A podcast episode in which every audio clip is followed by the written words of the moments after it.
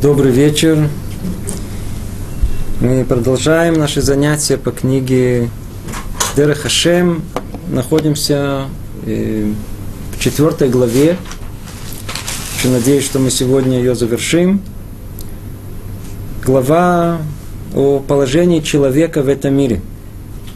И каково же его положение?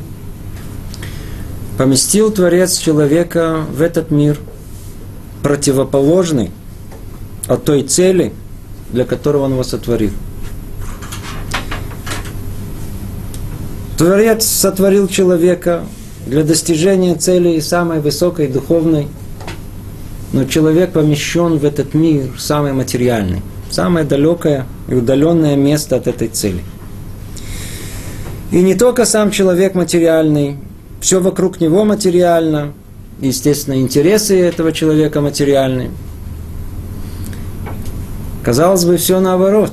Как это может быть? Но мы уже много раз уже говорили об этом, что именно в этом и был глубокий замысел Творца поместить человека в это самое-самое далекое от духовности место, чтобы, наоборот, этот спуск стал для него восхождением. И оттуда, чтобы он приобрел достоинство и славу, подобных которому нет. Ибо только там, на самом дне материальности, он может превратить темноту в свет и заставить воссиять непроглядную тьму, исправив себя и исправив весь мир вокруг него. И что может привести к подобному? Уже повторяем каждое занятие. И всего лишь навсего нужно соблюсти те самые границы, порядки и намерения, которые указал Творец человеку в этом мире. Есть границы и порядки. В конечном итоге, они, суть их в чем? Границы – это границы дозволенного использования материального мира.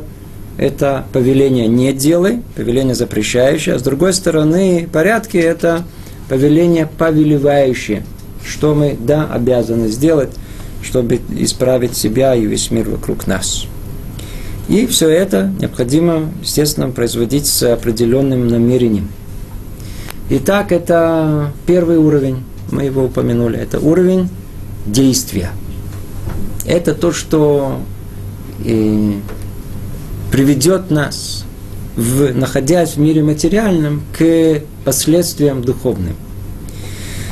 Но ни одного этого достаточно, и мы упомянули на прошлом занятии, что есть второй этаж человеческой души, этаж эмоций, условно мы их называем, где совершенно необходимо, кроме всего прочего, еще приобрести в душе своей, как тут сказано, усилить в себе любовь к Творцу и страх перед Ним.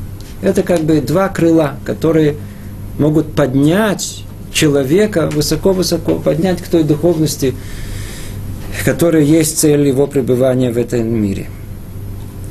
Сегодня, еще вчера тоже мы упомянули, в тот раз, на прошлом занятии мы упомянули, что есть еще одно средство, которое Творец дал человеку. Это уже на третьем этаже деятельности человеческой души, на уровне разума его.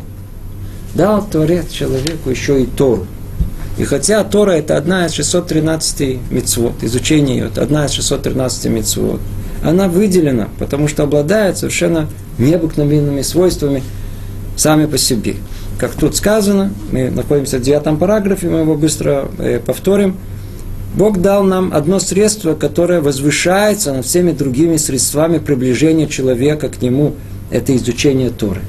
Оказывается, изучение Торы обладает какой-то такой сверхъестественной, мистической силой, которую мы не совсем понимаем, когда мы берем эту книгу в руки. Может быть, в двух словах, что мы чуть-чуть поняли это поглубже.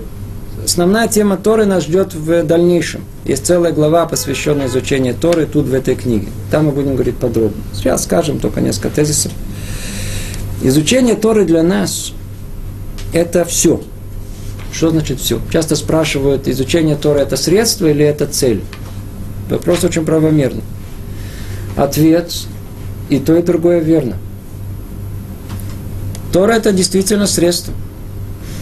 Средство для чего? Если мы хотим знать, что совершенствовать, как совершенствовать, какие мицвот есть, нам надо изучить Тору, нам надо изучать, иметь источник, откуда мы будем все знать. Источник знаний. В этом смысле, в всяком сомнении, изучение Торы – это, это средство. Это средство. То, таким образом, это некое средство, как дойти до цели, к которой мы хотим приблизиться. Мы оттуда узнаем все мицвот, все подробности мицвот и так далее. Но Тора, кроме всего прочего, это сама, сама цель. Даже если я ничего нового не добавил, другими словами, как мы с вами каждый раз изучаем недельную главу Торы, и, казалось бы, мы уже прошли его много-много-много раз. Или я беру, изучая то же самое законы, или читаю Тилим и так далее. Казалось бы, информативно ничего не добавилось. Тем не менее, есть колоссальная польза от изучения Торы. В этом смысле изучение Торы – это сама цель, это сама цель сама по себе. Может быть, стоит это объяснить на таком более популярном уровне. И когда человек изучает Тору, а Тора, как мы будем в дальнейшем с вами разбирать, она сама реальность этого мира. Она сама, что есть человек, и мир вокруг него. Мы совершенно не понимаем, что есть Тора. Мы совершенно не понимаем. Вся Тора – это и, и имена Творца. Вся Тора, она там намекнута, вся реальность, которая у нас есть. Я сейчас говорю голословно, но надеюсь, мы со временем дойдем до разбора, когда эти слова они будут гораздо более ясны. Когда мы изучаем Тору, то есть нечто, что восполняет очень-очень необходимое и недостаточное в нашей душе. На что это подобно? Чтобы мы просто поняли, что происходит, когда мы изучаем Тору. Пример, подобие, это как еда. Еда. С едой всегда у нас хороший пример. Мы называем Тору пища духовная. Ну, слово пища духовная можно тут же уже понять, что есть пища и материальная, физическая. Когда человек ест, прошу прощения, когда человек хочет есть, он голоден. Два вида голода есть у человека. Есть голод явный, открытый, и есть голод скрытый. Когда человек чувствует, что он голоден, то вот это явное проявление голода, оно, его можно удовлетворить количеством. Причем совершенно неважно, какого качества. Если человек голодный, вы же знаете, придет муж, все сметет. Если только голодный. Даже, а потом уже посмотрит, что съел. А если он такой не голодный, будет такой переборчивый, будет, что-то недосолило, пересолило. Человек голодный, все, все, все, все вподряд. Кусок мяса, грушу, э, что-то съел соленое с кислым, с, э, и, и в конце зефир в шоколаде. На, количество. Теперь набил себе желудок. Доволен? Утолил, что называется, жажду. Результат какой? Сытость приходит моментально, это результат моментальный, а на будущее попортит себе весь организм. Это когда мы насыщаем голод явный, открытый. Насыщение – это количество. В отличие от этого есть голод э, скрытый. Это потребность человека в полезной пище, в витаминах, минералах. И типа этого. Мы должны это получить. Этот голод, он не чувствуется, вообще не чувствуется. Мы его не чувствуем, что у нас есть такая большая потребность в этом. Но если мы себя не будем кормить этим, то что произойдет? Через определенное время, даже не заметив этого и не поняв, мы заболеем. Нас не будет хватать основных составляющих, которые необходимы человеческому телу. Поэтому насыщение, удовлетворение голода скрытого – это качественная пища. Качественная пища. Теперь мы простую форму получили. То, что явный голод количество удовлетворяет его, но тогда в конечном итоге это приводит нам э, проблемы, незык. А внутренний, скрытый голод, насыщение, оно не чувствуется, но если мы захотим насытить, только ну, необходимо качественную пищу. И в конечном итоге дает нам на все время здоровье и хороший результат. Подобие этого есть и в духовности. Точно такая же. Есть, во-первых, что такое голод духовный. Как человек голоден по отношению к пище, так он голоден по отношению к духовности. Откуда мы это знаем? Те же примеры из нашего дома. Жена разумная знает, что мужу нужно две составляющие, чтобы в доме не было скандала. Первое – это хлеба, то есть покормить его, чтобы голод животный был удовлетворен. А второе – зрелище, чтобы включить ему что-то, или он подключить его куда-то. И все, он как только получил хлеба и зрелищ, не бунтует, нет скандала, все спокойно.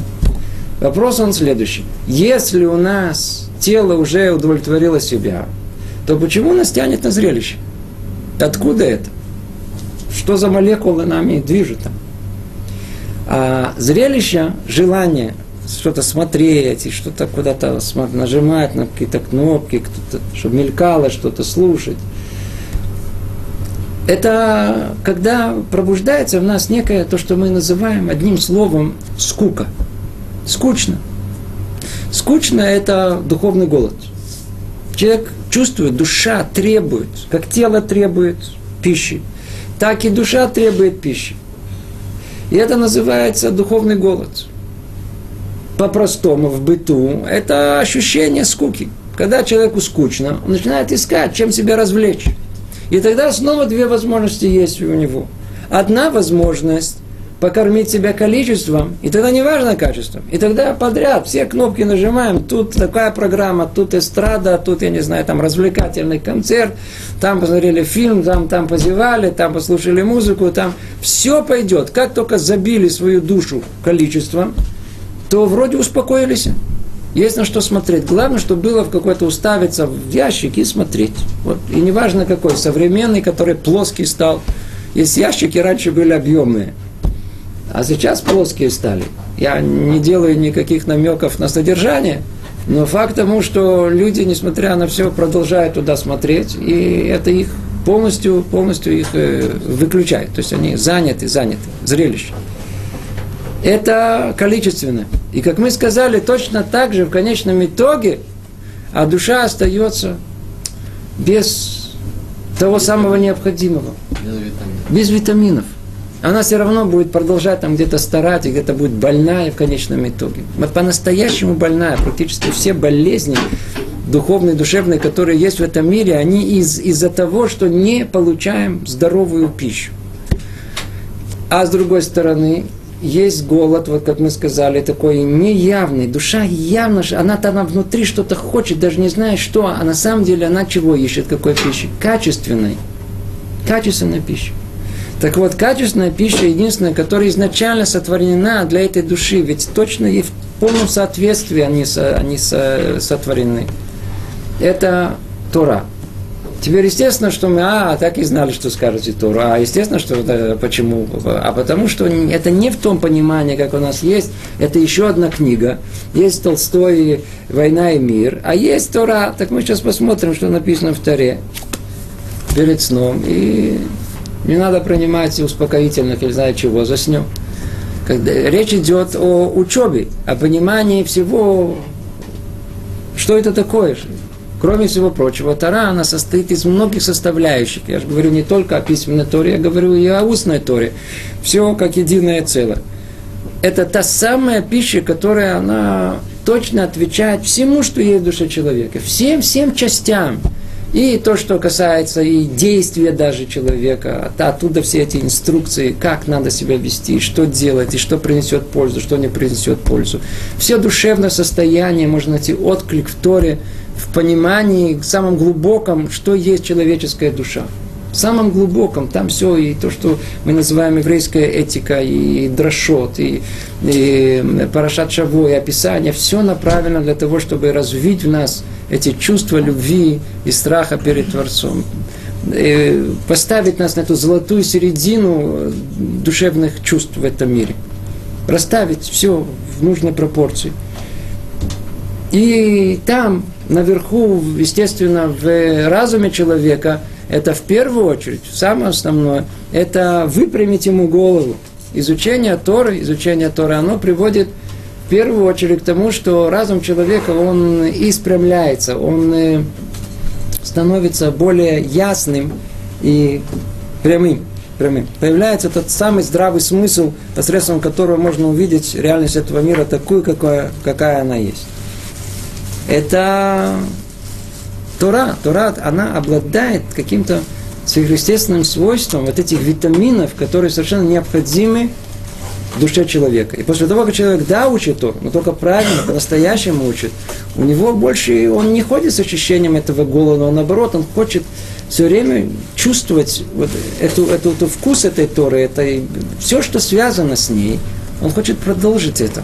Потому что это на, на, насыщает его душу, это наполняет ее и создает ту самую здоровую часть в его душе, с которой может идти по этой жизни и не сбиться со пути цели, для чего он появился в этот мир. И никакой другой путь он не существует. Я, тоже это не наша цель, но, но в двух, двух словах. Нет, нет другого пути. Человек может сказать, смотрите, а можно и без этого, есть психология, есть просто информация, есть много мыслей в этом мире интересных. Все верно, все можно учить. Пойдите в университет, кладезь знаний, чего там только нету. Но там учат знания. Что учат в университете? Колоссальные знания, удивительные, поразительные. Там учат человека знаниям, там строят специалистов. Но в университете не строят человека. Человек, получается, это что-то гораздо общее, такое целостное, оно получается только из Торы. Там, там есть все, все составляющие, там не только обращается к разуму человека, заполнить его информацией, а там заполняет и душу человека, и, и регулирует все его деяния и так далее, и так далее. Это совершенно другое качество. И невозможно это получить и в другом в понимании, как если люди говорят, а можно только в сердце, чтобы я все... Есть Творец в сердце, о чем мне нужно еще? Тоже нет. Почему? Потому что есть только путь, который указали мудрецы в Торе. Надо, надо это, это изучать, надо это соблюдать, надо все вместе, это все комплексно. Нельзя это разорвать одно от другого. На что это подобно, как человек и поинтересуется, а где эти витамины, откуда они вообще появляются? Ну, смотрите, есть вот, надо есть такие продукты, и вот такие продукты, тут витамин В, тут витамин С, тут витамин А, откуда они появились? Вот смотрите, есть солнышко светит, есть всякие разные фотосинтез, преобразования, образуется, и, и это вырабатываются во фруктах эти, эти витамины, и эти минералы. Он говорит, послушай, а зачем мне есть эти фрукты? Вы говорите, если это от солнца, я буду загорать. Так у меня, я получу все витамины напрямую. Зачем мне нужно через какие-то плоды там куда-то идти, платить еще, или лезть за дерево, еще упаду, не знаю что. Получится? Не получится. Напрямую из солнца нельзя все это получить. А как мы? Только опосредованно, через, через определенный процесс определенный. Точно так же и, и все, что заложено, и, и вся, вся потребность души, которая есть в человеке в духовном голоде, она удовлетворяется только таким опосредованным через Тору путем. И никаким другим путем. И это то, о чем говорит тут нам Рамхаль. Он говорит, Бог дал нам одно средство, которое возвышается над всеми другими средствами приближения человека к Нему. Это изучение Торы. Оно совершенно оно по-другому влияет на него. И дальше он говорит так. Изучение Торы делится на две категории. Первое – произносение изучения, а второе – познание. Коротко повторим, об этом уже говорили в прошлый раз. Первое, мы сказали, это произнесение изучения. Произнесение в прямом смысле произнесение. Лагот. Произносите это. И это тема тоже, которую мы, надеюсь, осветим в будущем. Что это означает?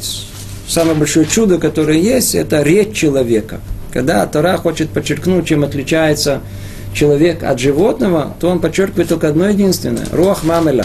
Только коахадибур. Только силу, возможность человеческой речи. Она самая основная, которая которая есть в человеке. И вот эта возможность, она, она, она, она подобие тому, как Творец сотворил мир. И эту возможность мы должны использовать. Каким образом? Чтобы мы могли как бы строки, которые тут есть, произнести, вывести ее как бы из, из, из состояния потенциальной формы в явную форму, сказать это. Поэтому мы видим, что все еврейское произносится. В Ешиве все сидят и учатся громко. Талмидей хахамим, все, которые повторяют что-либо, они повторяют это не про себя, не в сердце, а произносят это. Это в мозгу другое место произношения. И, как тут дальше говорит Рамхаль, Всевышний в своей доброте возжелал и составил для нас собрание речений, как постановила его мудрость, и передал ее нам. То есть Творец передал нам в своей милости Тору, это пятикнижие, которое у нас есть, и после нее книги пророков, и есть книги Писаний. И свойство этих речей таково, что в том, кто будет произносить их в святости и чистоте, с правильным намерением, то есть для исполнения воли Всевышнего, увеличится в нем высшее превосходство, величайшее совершенство. Снова и снова повторяем, цель наша в одном слове – это поиск совершенства, и что приведет даже подобные шаги, как прочтение текстов, в первую очередь имеется в виду э, Торы письменной, и частично устной, как то книгу Зор и типа этого, есть уже э, э, изменения в душе человека только от того, что он это читает. Но, как тут подчеркивается, есть условия этому, чтобы не подумал человек, что он может сидеть по горло в грязи нечистоте духовной и читать Тору, и что-то в нем изменится. Ничего не изменится, еще хуже будет. Тут сказано, кто это делает, кто возьмет книгу Тилим, кто будет читать Хумаш, Тору, Пятикнижие или пророков, при условии, что он это будет делать в святости и чистоте, то есть без... без без мыслей других посторонних, в какой-то духовной чистоте, по крайней мере, сделайте на умывание рук, с правильным намерением, то есть с намерением для исполнения воли Всевышнего, чтобы человек почувствовал, для чего он это делает, для чего он читает. Не для того, чтобы себя там душевно успокоить, не для того, чтобы для какой-то другой цели, а он это делает, потому что так Творец повелел ему, он знает, что так... он способствует своему совершенству. Это называется во имя Творца. Это самый низкий уровень во имя Творца. Самый низкий уровень. Но уже этого достаточно. И дальше он продолжает и говорит. А тот, кто проявит старание в понимании. Теперь следующий уровень – это вообще понять. До этого мы говорили, что человек что-то учит, что-то произносит и не понимает. Но теперь представьте себе, что он произносит и понимает. О! Когда тот, а тот, кто проявит старание в понимании, ведь обратите внимание, тут надо проявить старание, чтобы понять, надо проявить старание. Без усилия ничего не поймем, надо вкладывать в это усилие, проявить старание. Поэтому кто проявит старание в понимании и познании того, что он передал нам из объяснений этих речений, приобретет по мере своего старания, снова подчеркивается, по мере своего старания, согласно тех сил, которые он вложил, согласно того пота, который он вспотел, еще большее совершенство. Видим, ну, есть уровень, еще уровень, но оказывается, есть еще уровень, еще третий, еще выше. И тем более, если он потрудится над постижением скрытой части этих слов и над их тайнами, то каждая вещь из них, которую он разумеет, установит и укрепит в его душе степень из высшей, из высших ступеней возвышения истинного совершенства. Естественно, что самый высокий уровень человека – это уровень, когда человек старается понять все тайны Торы. Как приводили в прошлый раз пример, когда для нас что-то делается самым подробнейшим образом. Кто-то нам дает подарок, в который вложено много... много желания нам угодить. Много деталей в этом подарке. Представьте себе, какое разочарование будет ожидать, ожидать этого человека, когда мы этим посмотрим, увидим только общий, в общем, что это подарок, и скажем спасибо. Но не увидим все эти маленькие детали, которые там были в этом подарке. Так и тут. Творец дал нам Тору. которая совершенно безгранична, которая состоит из огромного количества составляющих. И глубина там невероятная. И мы всего лишь навсего увидим ее как книгу какую-то простую. Есть большее оскорбление самой Торе и, и нашему э, уровню нашего интеллекта. Тора, она переполнена мудростью всего, что есть в мире. Что нужно сделать? Надо только надо ее открыть, и надо ее учить, надо ее... И теперь там есть много пониманий. Мы прекрасно знаем, есть то, что называется пардес. Пшат, ремеш, драш, сот. Надеюсь, уже все это знают. Есть простое понимание. Есть понимание намеков, которые есть все перекрестные из одного места в другое, которые есть в Торе. Есть понимание драш. Драш – это, это толкование, которое из Торы, которое оно совершенно иносказательно. Оно вообще, казалось бы, может говорить о совершенно других вещах, которые не написаны в самой Торе напрямую, но ее можно из этого вывести, и можно толковать это и так, и так, и так. И об этом сказано семьдесят сторон в понимании Торы. И после этого есть уровень еще более глубокий, называется сод, где вообще вся картина мира, она совершенно другая. Там раскрываются все основы духовности этого мира, и на чем все, весь мир построен. И все это единое целое, совершенно одно неразрывное целое. И, в принципе, весь мир наш устроен по этому принципу. И говорит Гаон из Вильна, человек, который не учит уровень последний сод, эту скрытую часть Торы, он не понимает даже пшат, не понимает даже простое понимание. И только когда он понял глубокое, скрытое, только тогда он понимает э, простой пшат, который есть в Торе. Ну и, казалось бы, все, и на этом все закончилось. С этого момента только все начинается заново. То есть это новый виток спирали. Теперь снова пшат стал, сот стал пшатом. Теперь снова надо понять, надо теперь, исходя из этого, что такое есть ремес, и что такое драш. И теперь снова понять, что такое сот. А, а, а сот, тайна сама по себе, она никогда не исчезает. Сколько мы бы ни копали бы, как только докопались, она прекращает быть уже теперь э, скрытостью. Мы ее открыли. Как только она открыли, значит, там уже нет этого, значит, теперь нужно искать то, что на самом деле там скрыто и так далее. Об этом сказано, о том, что Тора, нет конца мудрости Торы, нет конца тому, что можно найти в причине, причин, причины, причины, причин. Это Тора. И чем больше человек будет в это входить, чем больше он будет учить, тем больше он будет близок к своему совершенству. Это то, что говорит нам И Рамхаль, и завершая только это, во всех этих вещах человек не только сам по себе приобретает достоинство и совершенство, но и возвышает и совершенствует все творение, в общем и частном, и особенно с помощью Торы. То есть мы с вами как бы перечислили все уровни совершенства человека. На уровне деяния человека это соблюдение шестьсот тринадцать мицвот, которые точно соответствуют частям нашей души, которые соответствуют точно частям нашего тела, которые все призваны как один исправлению человека в деянии его. Над ним есть качества, которые необыкновенно помогут нам в приближении к Творцу и в совершенству. Это качество страха и любви к Творцу.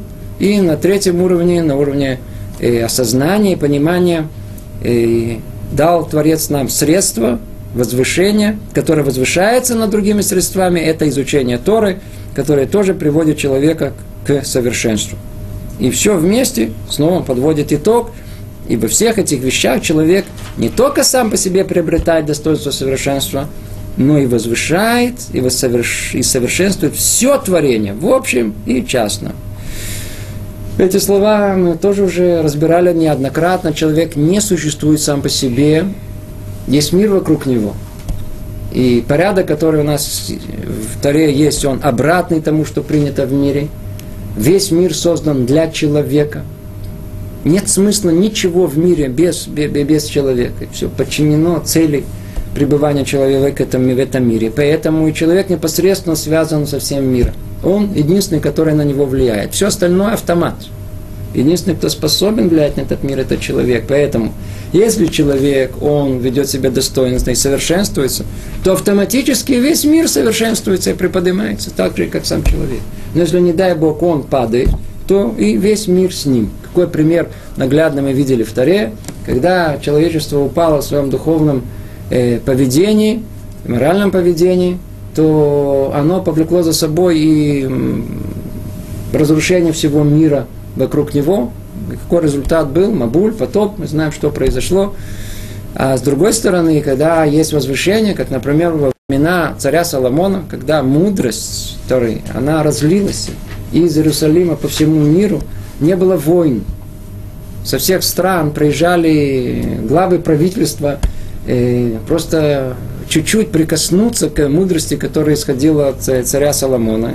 И было благосостояние во всем мире, было, было, было, да, был достаток и мир. Все, все, все, что только человек может искать. То есть мы видим, как влияет состояние человека на весь мир. Это параграф девятый, где подведено, подведен итог всему тому, о чем мы говорили. Теперь давайте перейдем к, четвертой, к десятому параграфу. Десятый параграф сейчас перевернет все, о чем мы говорили до этого. Но причина всех составля... со... состояний человека, его затемненности и просветленности, это явление ему или сокрытие от него света Всевышнего. Снова прочту по-русски, тяжело это, может быть, за один раз осознать, тем более по-русски ничего не понятно. Но причина всех состояние человека, его затемненности и просветленности, это явление ему или сокрытие от него света Всевышнего. Кто знает язык Торы, это термины, называется эстерпаним, вегеаратпаним. Как это перевести? Я не знаю, если я могу лучше перевести, но геаратпаним, это как бы освещение лика Творца. Перевели тут слово «явление» ему. А «скрытие лика Творца» перевели словами «сокрытие от него света Всевышнего». Теперь давайте снова прочтем. Но причина всех состояний человека, его затемненности и просветленности, все, о чем мы говорили до этого, что человек должен добиться, в конечном итоге совершенство в чем состоит? В этой просветленности, в отсутствии затемненности. Это герат паним, оэстер паним. Скрытие Творца или, наоборот, явное присутствие лика Творца к нему. О чем тут речь идет? Все, все, что до этого мы сказали, мы приписали кому? Человеку, верно? Все совершенство человека в руках кого? Человека, самого человека. Соблюдай мицвот, развивай в себе эмоциональные силы любви и страха перед Творцом. Учи Тору. Достигнешь совершенства. Возвысишься. Приходит Рамхаль и говорит, секундочку. Не дай Бог, что вы подумали, что все зависит от человека. Сейчас мы поймем, что и в этом есть доля правды. Но все зависит не от самого человека, а от отношения Творца к нему. Будет ли геарат по ним, то ли будет ли Творец, раскроет лика Творца ему, или наоборот скроет его. Что такое лика Творца? Это тоже надо как-то понять. Что такое, э, что такое называется арат по ним? Э, у нас тоже есть, у человека тоже есть арат по ним. Выражение лица. Есть радостное выражение лица, и есть нерадостное такое, не-не. А душа наша сама по себе ничего не выражает. Лицо само по себе тоже ничего не выражает. Только когда у нас есть душа вместе с лицом, у нас появляется что-то на нашем обличии лица. лица. Поэтому называется на языке Торы у нас как лицо? Паним. От слова пним. Слово «лицо», а корень его на языке Торы от слова «внутри». То, что внутри, то и наружи. Но надо, чтобы было что-то внутри. Когда человек, он расположен и доброжелательно, то это видно на его лице. Он как бы сияет, исходит свет из его лица. Мы знаем, что, что подобную вещь э, описана, подобная вещь описана у нас в Торе. Есть э, пример, когда была вершина того, что называется геарат паним, э, осветленности лица, или она была у Моше Рабейну, сказано о нем, что Коран ор панав, то есть, а его лицо просто светилось, на него не могли смотреть, ему пришлось в маске ходить, чтобы не, не пугать людей. Коран ор панав, была освещенность этого лица у него была. И так и в такой форме э, сравнительной э, есть э, обращение Творца к нам. Он как бы раскрывает нам свою положительную стор- осве- сторону, которая освещает его лицо по отношению к нам. Мы чувствуем его присутствие. То ли наоборот, мы чувствуем его гестер, полное отсутствие. Поэтому иногда встречаем людей, которые, они на сто пятьдесят градусов. Один все время говорит: а, это аж гохе, это аж гохе. Каждый день у него там по три-четыре раза он говорит про видение Творца. Тут его спасли, тут как раз его э, привели, и тут как раз вовремя в автобус приехал, а тут как раз Барух Ашем, что в автобус вовремя не приехал. И у него все, все он чувствует, понимаешь, охотится этим ощущением, как будто все вокруг него, только Творец только ими занимается. Другой смотрит на него и говорит: ты что, с ума сошел? Какое это все? Все случайно. И все, все, все видишь, я точно так же живу. И видишь, ничего не замечаю, ничего не чувствую. И это называется истерпанный. Истерпанный. Это полное сокрытие. Ничего не чувствую, ничего, все, все, все микро, все, все случайно в этом мире. Нет ничего целенаправленного, нет ничего, ничего не управляется. Нет. Все, все. Как я решу, успею, успею, не успел, не успел. Все от меня зависит. А другой говорит: нет, наоборот, тут, тут я вообще никуда-никуда не успевал. Все, что Творец, он ко мне подвез автобус или отвез автобус, все сделал. Какое-то ощущение там внутри. Но оно откуда идет? От раскрытия лика Творца или его отсутствия? Это только чтобы чуть-чуть только приблизить наше понимание к тому, что и само, само эти, эти понятия сами по себе. И вот он говорит дальше. Снова скажем. Но причина, знаете же, всех состояний человека, его затемненности и просветленности, не то, что мы раньше говорили, как мы раньше говорили, соблюдай Тору, соблюдай мицвот, и учи Тору. Нет. А что? Явление ему... И, или сокрытие от него света Всевышнего. Это то, что все определяет в человеке. То есть все совершенство, которое мы э, э, да, да, хотим добиться, вот это, это основное, что определит это совершенство. Ибо во всем, чему Господин, благословен Он, излучает свое сияние, увеличивается чистота, и в том, кого достигнет это сияние, увеличивается совершенство. По мере сияния, мера происходящего от него совершенства и чистоты. При сокрытии же происходит э, противоположное. Но сейчас он объясняет, что имеется в виду. Снова повторим. Ибо во всем, чему Творец излучает свое состо... сияние, как только мы видим освещение лика Творца по отношению к этому, там увеличивается чистота. Там увеличивается чистота. И в том, кого достигает его сияние, увеличивается совершенство. Человек чувствует каждый раз. Каждая новая мицва дополняет к нему эту святость. Снова есть раскрытие Творца заново. Каждый раз, каждый раз. Тут что-то понял, тут что-то почувствовал, тут что-то сделал угодное. Каждый раз это пробуждается заново. Да, сейчас мы поймем только, что я говорю, потому что я чуть забегаю вперед, чтобы понять.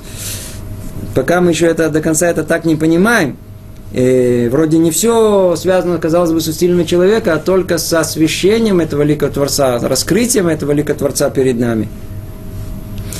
И чем больше будет это раскрытие, тем больше будет увеличиваться совершенство. И по мере сияния, мера происходящего от него совершенства и чистоты.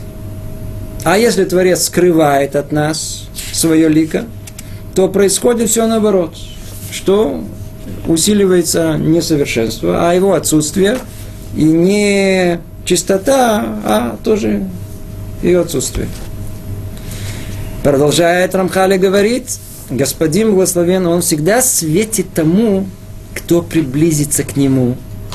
И со своей стороны никогда не задерживает добра. Но тому, кто не приблизится к нему, будет недоставать света. И препятствия со стороны получающего, а не с... и препятствия со стороны получающего, а не со стороны Всевышнего. О, теперь он сейчас раскрывает нам. Вначале, если вы обратили внимание, он вроде все непонятно. Почему? Потому что не зависит это от человека самого, а только от э, явления или сокрытия света Творца. А тут он раскрывает, что имеется в виду. Надо только проследить за этой мыслью. Творец раскрывает свое лико всегда. Но только кому? Тому, кто захочет приблизиться к нему. И это только воздействует, а не что-либо другое. А ну давайте только прочтем и ясно это сформулируем. И постановила высшая мудрость, что, выполняя заповеди, человек будет каждый раз восходить на определенную степень близости к Богу. Вследствие этого достигнет его, определен... его определенная ступень божественного света, соответственно, уровня его близости. И третий этап – этот свет породит в человеке усиление определенной ступени совершенства, являющейся производом этого света. Сейчас слушайте внимательно, это все работает не так, как мы полагали раньше. Мы полагали раньше о том, что э, человек выполняет мицвот, э, есть в нем э, пробуждает качество боязни и любви к Творцу, изучает Тору, тем самым совершенствуется, тем самым приближается к Творцу. Идея сама по себе, в конечном итоге, она верна. Она, но только технически это работает не так. Все совершенство, которое в душе человека, в душе человека не производится тем, что человек производит, а только посредством раскрытия лика Творца, света Творца. Оно единственное, которое поистину, воистину совершенствует, совершенствует человека. Только это. Но только что. Для того, чтобы Творец светил ему, нужно открыться, приблизиться к нему. Человек не может говорить о том, что я нахожусь в комнате со шторами, и все закрыто, и говорит, а тут света нету. Открой шторы, открой окно, ты увидишь, солнышко светит. И выйди на улицу, там еще больше есть света. Так и у нас. Все, что мы говорили, все верно говорили. Надо соблюдать мицвот, и надо, надо учить Тору. Что это нам это даст? Это означает, мы захотим приблизиться к Творцу. Творец открыт для всех. Его лико, оно открыто для всех. Оно то единственное, которое влияет на истинное положение человека, на его совершенство. Но только на кого оно влияет? Только на того, кто это... захочет. Помните, как знаменитое выражение э, Ребе Мекоцка? Его однажды спросили, а где находится Творец? Он ответил очень просто. Где угодно, в любом месте, где дают ему войти. Там, где человек хочет, чтобы Творец вошел, там Творец и зайдет. Это и есть суть всего, что тут сказано. Когда только человек сам захочет раскрыть себя по отношению к Творцу, только, только, в, только в этот момент и есть влияние Творца на него. Другими словами, тут есть уникальная вещь. Смотрите, мы живем, мы живем посередине нашего народа. Мы же видим, что есть люди такие религиозные, такие адеры, а есть, которые далеки от этого. Есть люди, которые совершенно говорят, о чем вы говорите, какое присутствие Творца, все это фантазии. Вы знаете, они правы. Почему? Потому что действительно, когда штора закрыта, когда двери души совершенно заперты на ключ, они правы. Нет никакого ощущения присутствия Творца в этом мире. Есть эстерпаним, то, что написано. Но как только человек сам сделает это усилие, сам захочет приоткрыть, сам хочет, вдруг он увидит о том, как он, как а, а, а, а свет Творца, а, а, вот это лико Творца, вдруг оно начинает проявляться во всем. Нужно единственное, что сделать. Надо только открыть, дать место, войти в свою душу Творцу. И тогда что мы видим? Какой теперь порядок? Давайте наведем порядок в порядке. Вначале человек действительно должен делать деяние, выполнить мицву, пробудить себя качествами страха и любви, изучать Тору. Что это сделает? Какой результат этого будет? Он приблизится к Творцу, он раскроет себя, он свою душу подготовит к тому, чтобы раскрыть. А кто произведет влияние? Не то, что я сделал мицву, то, что я учил, а кто? А когда я раскрыл себя Творцу, Творец тогда и влияет ликом своим, светом своим. Слово «свет» вообще это термин, который надо отдельно на много занятий объяснять. Вот этот свет, который влияет на нашу душу. И, в принципе, наша душа – это тот же самый свет. Но это тоже надо отдельно понимать. Это то, что производит воздействие. Это то, что делает э, очищение в человеке. Это то, что делает совершенство. Я не знаю, было понято или нет, но то, что, это то, что тут сказано. Давайте еще один раз прочтем это. Творец, благословен, он всегда светит тому, кто приблизится к нему.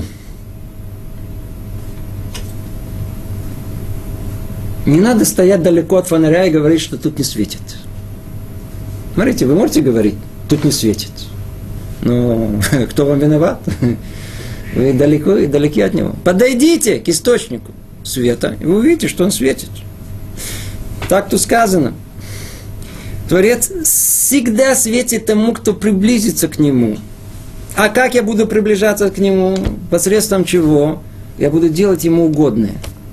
Я буду выполнять мицвот, я буду изучать Тору, трепетать перед ним. И со своей стороны никогда не задерживает добра. Со стороны Творца есть постоянно, как солнце светит, все время дает нам добро. Постоянно, постоянно, постоянно, постоянно. Так исходит постоянное э, э, благо от Творца. Каждую долю времени. Надо только открыть душу. Надо только раскрыть карманы. Тогда все получим. Но тому, кто не приблизится к нему, будет недоставать света и препятствия со стороны получающего, а не... и препятствие это, но со стороны получающего, а не со стороны Всевышнего. То есть проблема в том, кто создал эту преграду, кто эту шторку закрыл. Сам человек. А, ну ты сам и виноват. Нет Творца. Прав, действительно, для тебя нету. Нету. Где вы видите? Нету. Видите, направлено нету. Для вас нет. И постановила высшая мудрость, что выполняя заповеди, теперь снова это мы повторяем это, чтобы объяснить ту же самую мысль, выполняя заповеди, человек будет всякий раз восходить на определенную ступень близости к Богу. Это то, что непосредственный, это, это есть непосредственный результат исполнения заповедей. Мы сделаем один шаг к Богу. Мы ближе к источнику света. Вследствие этого достигнет его определенная ступень божественного света, соответственно, уровню его близости. Ясно и понятно. Чем ближе мы к источнику света, тем больше мощность света нас окутывает, тем больше мы находимся к источнику света. Всего лишь нас. Чем больше света, тем яснее картина мира. Все видится совершенно по-другому. Человек находится на пять метров дальше от источников света. Он видит, но приблизительно. Приблизился на, э, на, на, на, на один метр, э, видит уже лучше, еще метр, еще лучше, еще. Так и у человека. Он видит этот мир совершенно другим взглядом, когда он далек от этого источника света.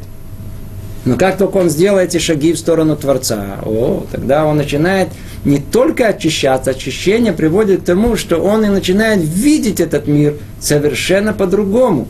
Два человека смотрят на этот мир, вроде бы перед ними то же самое, но это не, не то одно и то же. А взгляд внутренний ихний совершенно другой. Совершенно другой. И он полностью зависит от того, насколько человек подготовил себя.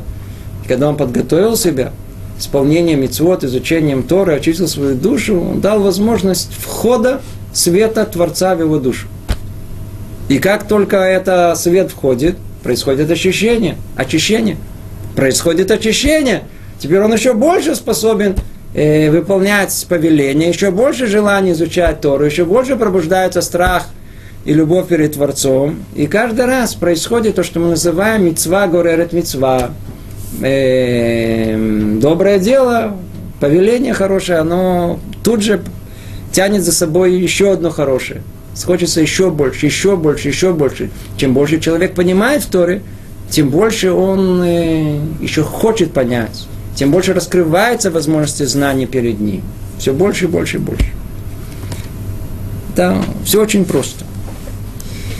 И тогда на третьем этапе свет породит в человеке усиление определенной ступени совершенства, являющейся производной этого света. Это первый этап. Второй, третий, третий этап, он, это уже тот результат, который мы ищем. После того, как человек сделал мицву, приблизился к Творцу, приблизился к источнику этого света, он теперь ближе находится в нем, теперь этот свет теперь больше влияет на него, и, соответственно, уровень его близости, и он теперь породит в человеке и, усиление вот этой ступени совершенства. И все это производное этого света. И обратно этому грехи. Теперь до этого мы сказали, как человек поднимается по ступеням совершенства. Подобие этого и, к сожалению, наоборот, с греха. Всякое действие, относящееся к ним, которое, не дай Бог, сделает человек, отдалит его от Всевышнего на определенную ступень и прибавится определенный уровень сокрытия его света и сокрытия его лица, и укрепится в человеке определенная ступень несовершенства, которая является порождением этого уровня сокрытия. Другими словами, все зависит от той ступеньки, на которой человек находится. Или, другими словами, насколько он сам, сам отошел от этого света. Чем дальше он погружается во тьму, чем меньше он видит, чем больше его дальше от источника света, тем меньше она способна на него повлиять и очистить его. Другими словами, человек, он погружается постоянно, постоянно в такую духовную нечистоту. Теперь надо понять, тут есть очень важное духовное правило, которое мы, может быть, не замечаем или не знаем, но только на самом деле подсознательно все это ощущают в себе.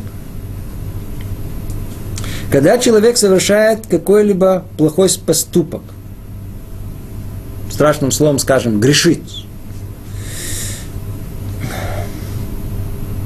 Что это происходит? Что происходит? Он не только отходит от источника света, он не только вот этот свет присутствия Творца в себе он э, искореняет. Уже одного этого достаточно, верно? Уже одного этого достаточно, я потерял это присутствие Творца. Чтобы вы знали, это не единственное порождение греха. В этом месте, как только оттуда исходит святость, присутствие Творца исходит, нет ничего пустого в мире. Наоборот, чем больше святости было в этом, тем больше грязи хочется прилипнуть к этому месту. Все работает по такому принципу. И если из этого места изошла, ушла к душа, к душа, духовная святость, свет, присутствие света Творца, ушла из этого места. Это место никогда не будет свободно. Оно тут же заполнится э, противоположностью со знаком минус. То же самое, но только со знаком минус. Это э, духовная нечистота. Мы ее называем тума. Тут же она приходит. Все это слышится абстрактно. Чтобы вы знали, это не абстрактные вещи, это что-то очень конкретное и ясное. Чтобы вы знали, все, любой человек, который, который прошел, не дай Бог, э, что называется, упал. Если только он находился на каком-то уровне, например, человек религиозный, прям мы знаем, парень был религиозный, и он как бы следил за собой, находился в святости, в чистоте, и так родители его воспитывали. Причем это произошло и в возрасте переходном и так далее. И вдруг на каком-то этапе по определенным причинам того, что он не следил за чистотой своих глаз, у него пробудилось такое огромное, такое в пятнадцать-шестнадцать лет, пробудилось огромное желание, так сказать, познать этот мир, и он снимает кипу и уходит куда-то, они все едут в Эйлат. Теперь описание всех до одного. Пока они не дойдут до самого дна, они не успокоятся. Пока все гадости этого мира они не попробуют, они не, не остановятся. То есть, когда для такого человека начинается падение, оно до самого конца. До самого конца. Почему? Потому что как только освободилась чистота из его души, она тут же заполнился тума. А тума, она требует пищу. Она хочет постоянно, вот этой всей гадости, постоянно, постоянно она хочет. Она тоже голодная. У нее, но она питается очень специфической пищей. Очень такой, которая, которая у нас вся называется до восемнадцати лет. Это то, что тут написано. И обратно этому грехи. Всякое действие, относящееся к ним, которое, не дай Бог, сделает человек, отдалит его от Всевышнего на определенную ступень. Она отдаляет его на определенную ступень. И прибавится определенный уровень сокрытия его света и сокрытия его лица. И укрепится в человеке определенная ступень несовершенства, которая является порождением этого уровня. Другими словами, точно так же, как, как освящение и чистота порождает чистоту еще больше. Точно так же нечистота, она порождает еще больше нечистоту. И каждый из нас, на самом деле, это тоже себя чувствует. И у нас уже нет времени приводить просто подробных примеров, как любое плохое деяние, она тут же тянет, уже вообще ничего не хочется, уже это неинтересно, уже это не то, уже... Порождает в нас апатию, порождает в нас э, э, полудепрессивное состояние. Кому это нужно? Хочется полежать, хочется развлечься, хочется просто погулять, хочется поесть, поесть хочется, все время хочется есть и так далее. Одиннадцатый параграф. Из всего, что мы говорили выше, выходит, что истинное предназначение заповедей – обращение к Творцу, чтобы приближаться к Нему и воспринимать свет Его, а воздержание от грехов, чтобы избежать отдаления от Него, и это истинная их цель. Итог. Мы подводим сейчас итог всей четвертой главе. Уже много занятий говорим об этом. И вот итог, что тут, что тут сказано. И всего, что мы говорили выше, выходит, что истинное предназначение заповедей – что значит истинное предназначение заповеди? А до этого мы это не было истинное предназначение заповеди. Говорили, говорили, говорили. А сейчас он говорит, что теперь знаете, а истинное. Одиннадцатый параграф, он полностью связан с предыдущим десятым. Это как бы итог подводится десятого параграфа. Что мы не подумали, что истинное совершенство это результат исключительно того, что человек выполнил мицву. Как некоторые говорят, я знаю, как в банке какой-то внес счет какой-то. Это не так работает. Все, что человек производит своим усилием, то ли действием, то ли чувствами, то ли усилием разума, всего лишь навсего приближает человека к Творцу. Или другими словами, дает ему возможность Творцу войти в его душу. Подготавливает место, создает сосуд. Есть много названий этому. Это единственное, что мы сами производим. Но само действие, само ощущение только производится самим Творцом, светом его. Это то, что нам подходит, подводит итог нам Рамхаль. И всего, что мы говорили выше, выходит, что истинное предназначение, предназначение заповедей, истинное предназначение заповедей, обращение к Творцу, чтобы приближаться к Нему. Видите, чтобы приближаться к Нему, это все, что мы делаем, приближаться к Нему, и воспринимать Его свет, Его лица, это все, что, все, все это, это истинное в конечном итоге, самая конечная цель, целей э, э, э, исполнения заповедей и изучения Торы. Мы приближаемся к Творцу, а свет Творца, он тот, который влияет на нас и очищает нас. А, с другой, а воздержание от грехов, чтобы избежать отдаления от него. Почему человек, он не, должен не грешить? Он знает о том, что грех строит перегородку между мной и Творцом. Он удаляет меня от источника света, от самого Творца.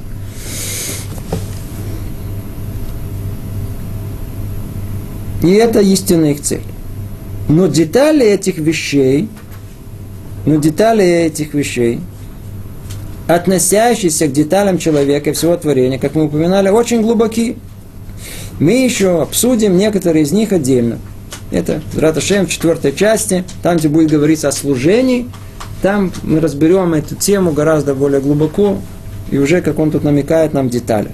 Но детали этих вещей, относящиеся к деталям человека и всего творения, как мы упоминали, как мы упомянули, очень глубоки. Очень глубоки. Мы еще обсудим некоторые из них отдельно, с помощью Творца, благословенного его имя. Ну, то, я надеюсь, на этом мы с вами завершили четвертую главу. Дерех Ашем, продолжим в следующий раз главу пятую о частях творения и их состояниях. Уже это будет не человек. Раньше мы говорили о человеке, а сейчас будем поговорить то, что не человек. Обо всем мире, как он устроен. Как, согласно Торе, устроен мир вокруг нас. Всего доброго. Привет из Иерусалима.